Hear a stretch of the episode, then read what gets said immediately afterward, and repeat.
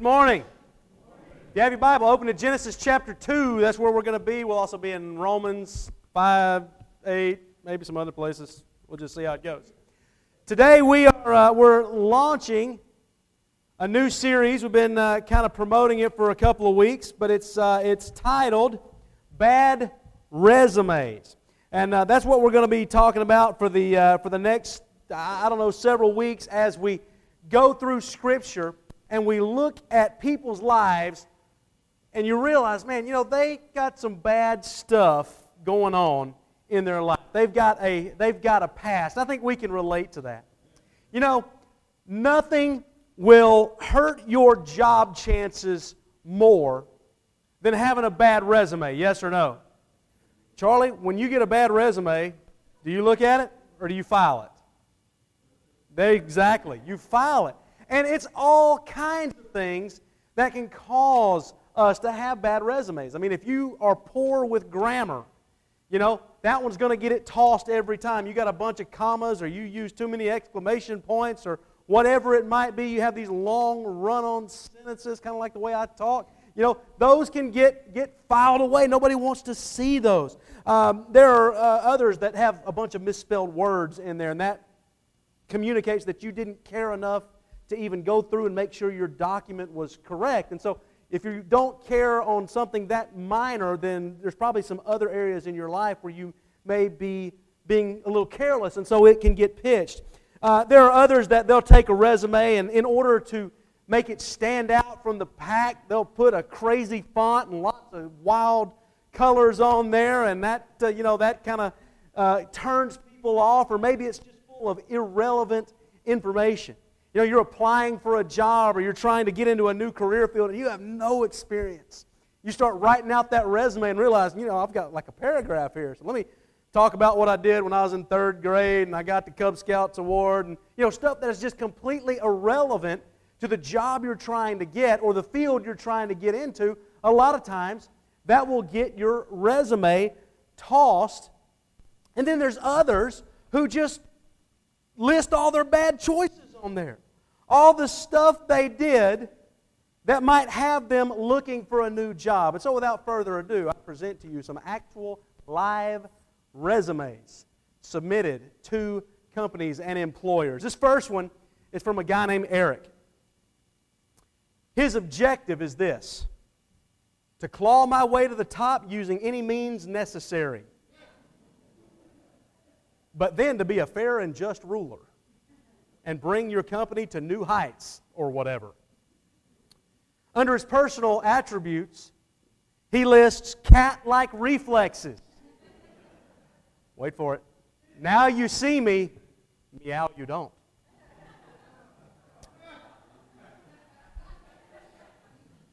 Some of you will get it in a few minutes. Possible E S P. That's a good skill to have. Knows when to hold them. Knows when to fold them. Doesn't say anything about walking away, but who knows. Uh, he emits pleasant aromas. That's good. He's also f- extremely proficient at Mario Kart for Super Nintendo. Under his experience, he says, I have enough knowledge to write an essay on pretty much any subject without researching it. Followed up with his education that says, finished high school by the skin of my teeth,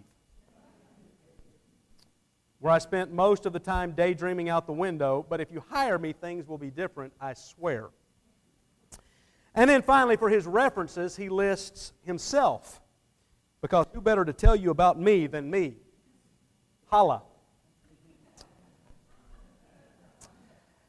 Sometimes you don't turn in a resume, you just fill out an application, and we've all done that too, and uh, this one I thought was, was pretty clever. I don't know who it is, but he says, I refer to the recent death of the technical manager at your company and hereby apply for the replacement of the deceased manager. Each time I have applied for a, com- a, a job with your company, I have received a reply that there is no vacancy. But in this case, I have caught you red-handed. And you have no excuse, because I even attended the funeral to be sure that he was truly dead and buried before applying. Attached to my letter is a copy of my C V, and his death certificate. All right, that's resourceful. Uh, and then there's this last one. Now, these are real resumes. Uh, this is just a snippet of one. I don't know who it is, but under his work experience, the jobs that he's held uh, from uh, nineteen ninety-nine to two thousand four was a marijuana dealer and nefarious dude.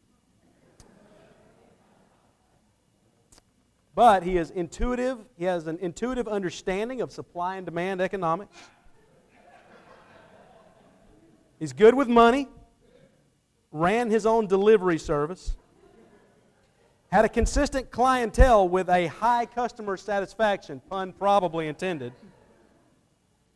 gained intimate access to very exclusive county jails, and learned a valuable life lesson. Now then, that right there, that is a bad resume, yes or no? That is a bad resume. Now then, you and I probably have some stuff on our resumes that are not very good. Chances are good that probably a lot of us in here have been fired from at least one job in our lifetime. I got fired from Horsetown. Horsetown sells boots and tack and western wear and all of that stuff. I got fired after working there three days because I just didn't know enough about boots. I got fired another time from a job where I cut tile Uh, for a living, and uh, it was, uh, you know, I would take tile off this stack here, I'd put it in the wet saw, and I'd put it on this stack. And I didn't go to work for two weeks, and they had a problem with that. And so I, I, they fired me. I don't, I, I don't understand that. But chances are good that we've probably been fired or had something on our resume that is not so great, not so good. But we also have another resume. We have a, a, a spiritual resume. And every single one of us, no matter who we are or where we come from, we all have something in our past on our spiritual resumes that we're not proud of. Yes or no? Is everybody with me? We all have something in our life that we just wish wasn't there. Maybe it was the way we treated somebody. Maybe it was something we did at work. Maybe we uh, misappropriated some things. Maybe we fudged some numbers. Maybe we, we lied to someone, or we cheated someone out of a position, and now we, we're, we're feeling guilty about it. Maybe it's that, that you're here this morning, and, and, and what's on your spiritual resume is you've not been the husband that you agreed to be, the husband that you vowed before God to be, or you've not been the wife or the mother that, that God has, has called you to be. Maybe you're not being the person, the Christian, that God has created you to be, and you're not sharing the, the love and the hope and the grace of Jesus Christ with those you come in contact with. Or maybe it's that on, on Sundays and, and, and Wednesdays, you know, you do a pretty good job of things here, but when you go out on Monday, it's like a completely different person. Whatever it might be, every single one of us, we all have something in our life, some, some hurt, some shame, something embarrassing, whatever it may be. We all have something in our lives that we wish was not on our resume. But you see, the thing is, is that God can use people. God can use people no matter what we have on our bad resumes. Isn't that good news? He can use us no matter what. You know, often uh, people are are not uh, they're not hired, they're not trusted, they're not given a chance uh, because of, of something in their past. But what God loves to do is He loves to take a, a hopeless situation and He loves to turn it upside down. And so for the next few weeks, that's what we're going to be talking about. We're going to be looking at, at some of these bad resumes in Scripture, and we're going to see how God took them, took a, a, a hopeless situation and offered helpful solutions. And where else to begin except the very first bad resume in the Bible of Adam and Eve. So if you have your Bible, Genesis chapter two. Genesis chapter two, it's a story that most people are familiar with. God has been creating. He's created the heavens and the earth. He's created all of these different things. He's created man in His likeness and, and in His image. In Genesis chapter two, verse eight, it says, "Then the Lord God planted a garden in Eden, in the east, and there He placed the man that He had made.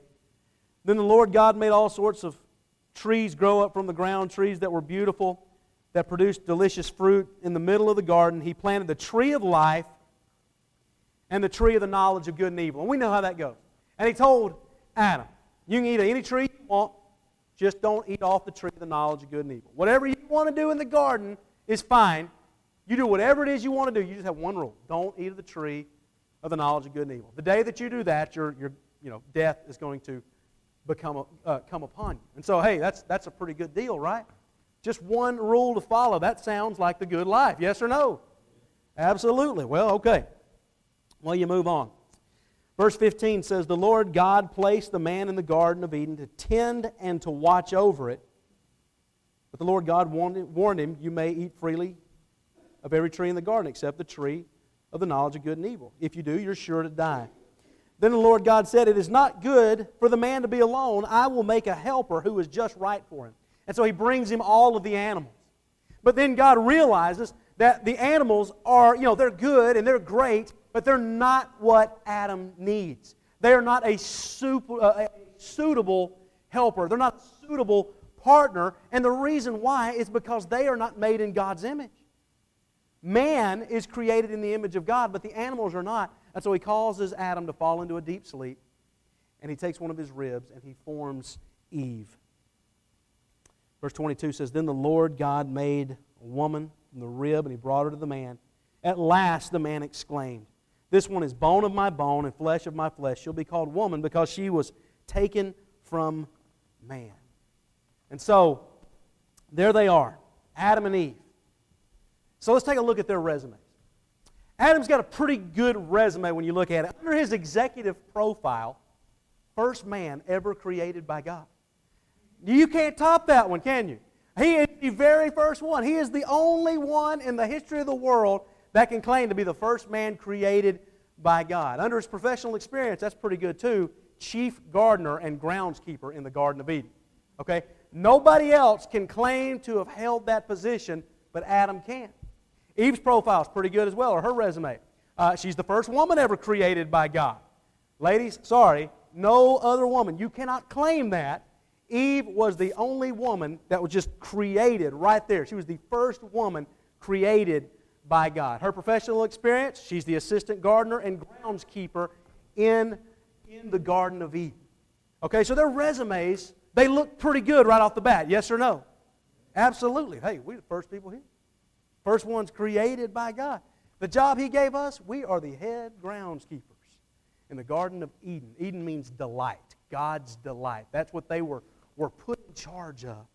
Well, then you get into chapter three, and things change.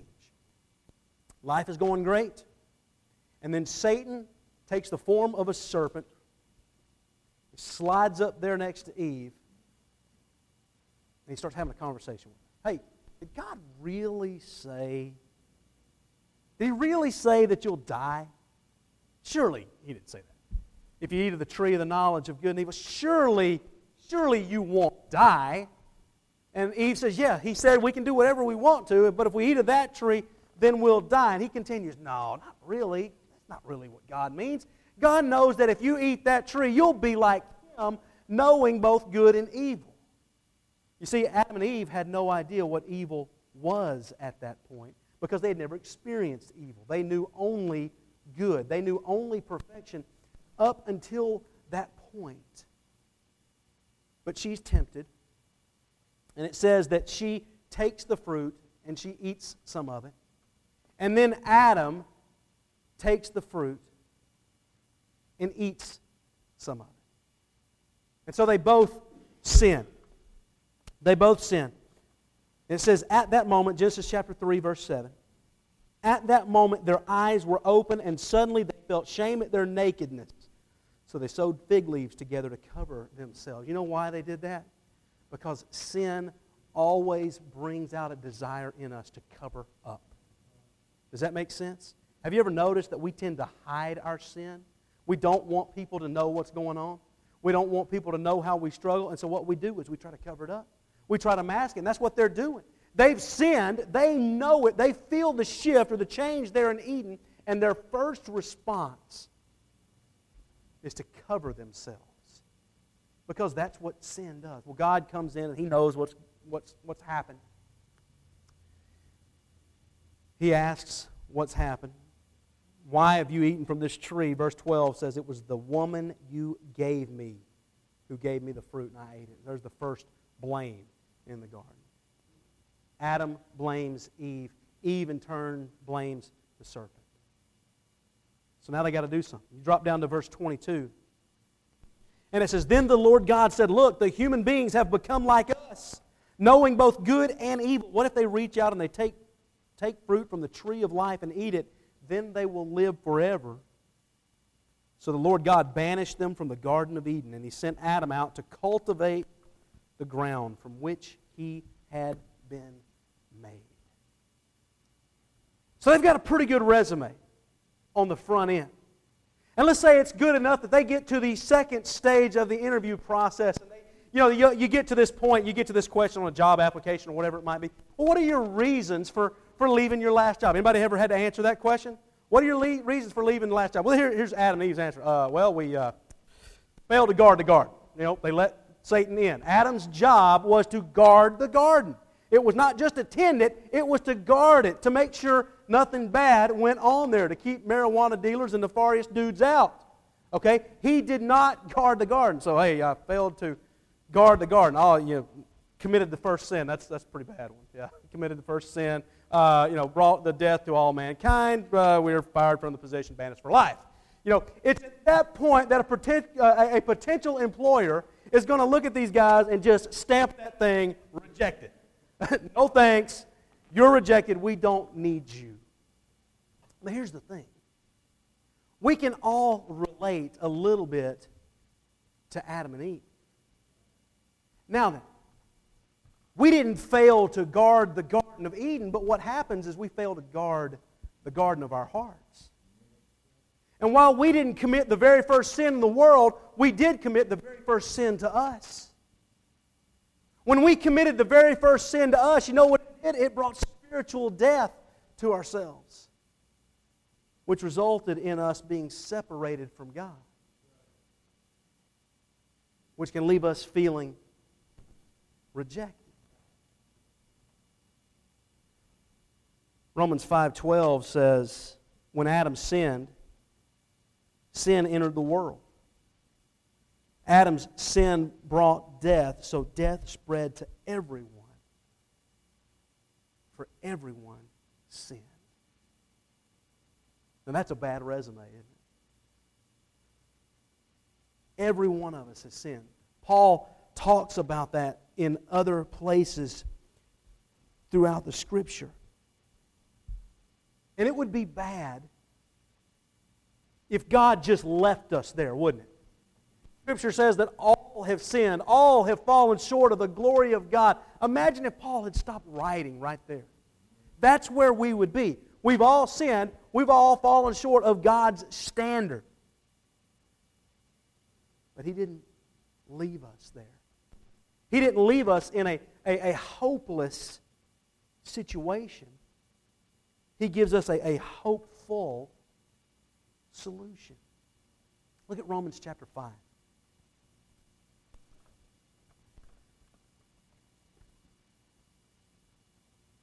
Romans chapter five, uh, let's start in verse six. When we were utterly helpless, Christ came at just the right time and He died for us sinners. Utterly helpless. Nothing we can do to save ourselves. That means we are in a, a hopeless situation because we cannot affect our eternity. But Christ came at that time and He died for us. Now then drop down to verse eight. But God showed His great love for us by sending Christ to die for us while we were still sinners. He didn't wait on you and I to get our spiritual resume in order. He didn't wait on us to get our act together because He knew that we couldn't do that.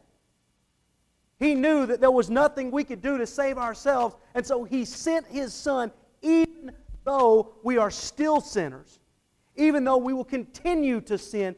Jesus came and He died on the cross and He took all of our sin away. Isn't that good news? Now then, watch what it says. And since we have been made right in God's sight by the blood of Christ, He will certainly save us from condemnation. For since our friendship with God was restored by the death of His Son, while we were still His enemies, we will certainly be saved through the life of His Son. So now we can rejoice in our wonderful new relationship with God because our Lord Jesus Christ has made us friends with God. You want some more good news? Read the, read the red words with me. This is Romans eight, thirty-eight and thirty-nine. I am convinced that nothing can ever separate us from God's love.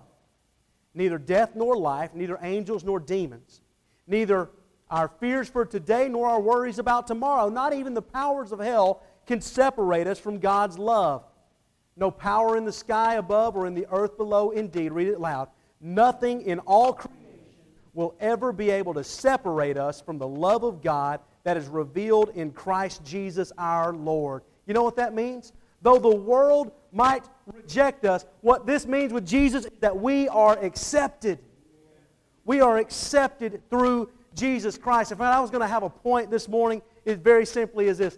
Because of your bad resume, because of your bad resume, by society you may have been rejected, but with Jesus you will always be accepted. Isn't that good to know? You will always be accepted through Jesus Christ, no matter what you have done in your life. I can't tell you how many people that I have talked to that have said, you know, I, I'd really, I'd really like to, to, to come to church. I'd really like to, to give my life to Jesus, but I, I just don't think I'm good enough to be there. I don't feel like I've lived right enough, or I've, uh, they'll say things like, you don't know what I've done. You don't know the things that I'm capable of. You don't know the thoughts that I've had, the sites that I have visited. You don't know how worthless I feel, but when I get myself to a better place, I'll, then I want to come to church. And that, you know, that's that's one of Satan's greatest lies. He takes our bad resume, whatever it is, and he throws it in our face constantly. He's putting it up in front of us to say, you are no good, you're worthless, you will never be worth anything to anybody, you won't amount to anything, nobody cares about you. Why don't you just go ahead and die? That's what Satan does. I ha- I've had a conversation with somebody this weekend, a, a, a guy who put on Facebook that he is going to end his life. Uh, filmed a video about it and put it on Facebook. Satan is throwing his bad resume in his face every minute of every day. People are dying every minute of every day, and they're dying without the hope of Jesus Christ. We all have a bad resume. It doesn't matter how good a person we think we are or we think somebody else is. We all have baggage. We all have stuff going on in our lives. The, the people you think are incredibly good, they got stuff going on in their lives too. You just may not know about it. We all struggle in different ways. We just do it in different skin. Does that make sense? We've all got things in our lives.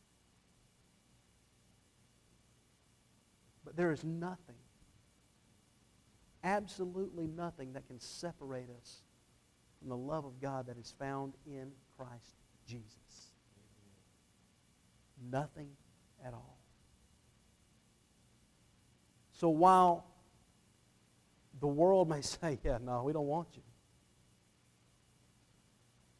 Jesus always says, come on. You know what I'm convinced of? I've become more and more convinced of this throughout the years. I may not be right about it. But I think the more messed up, jacked up, screwed up your life is, the more attracted to you Jesus is. Because that sure is the people he hung out with in the Bible. People that were marginalized, people that nobody wanted to get near, people that were untouchable, people that lived on the outskirts of society. That's the people he wanted. He wants people like you and me, too. While we were still sinners, Christ died for us. And as long as our lives are lined up with Jesus, we will always be accepted. And so it comes down to a choice. What are you going to do? You want to have your bad resume constantly thrown in your face and you live with just that bad spiritual resume?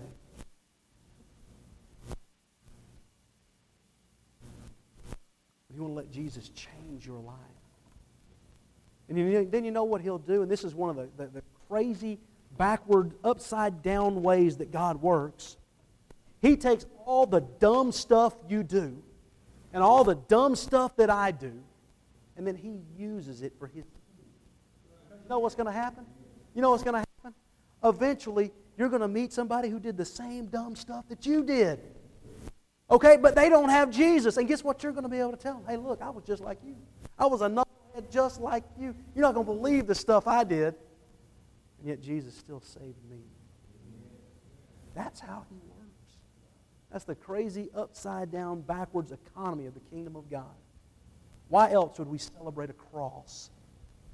Because that's what God does. He takes hopeless situations. He offers hopeful solutions.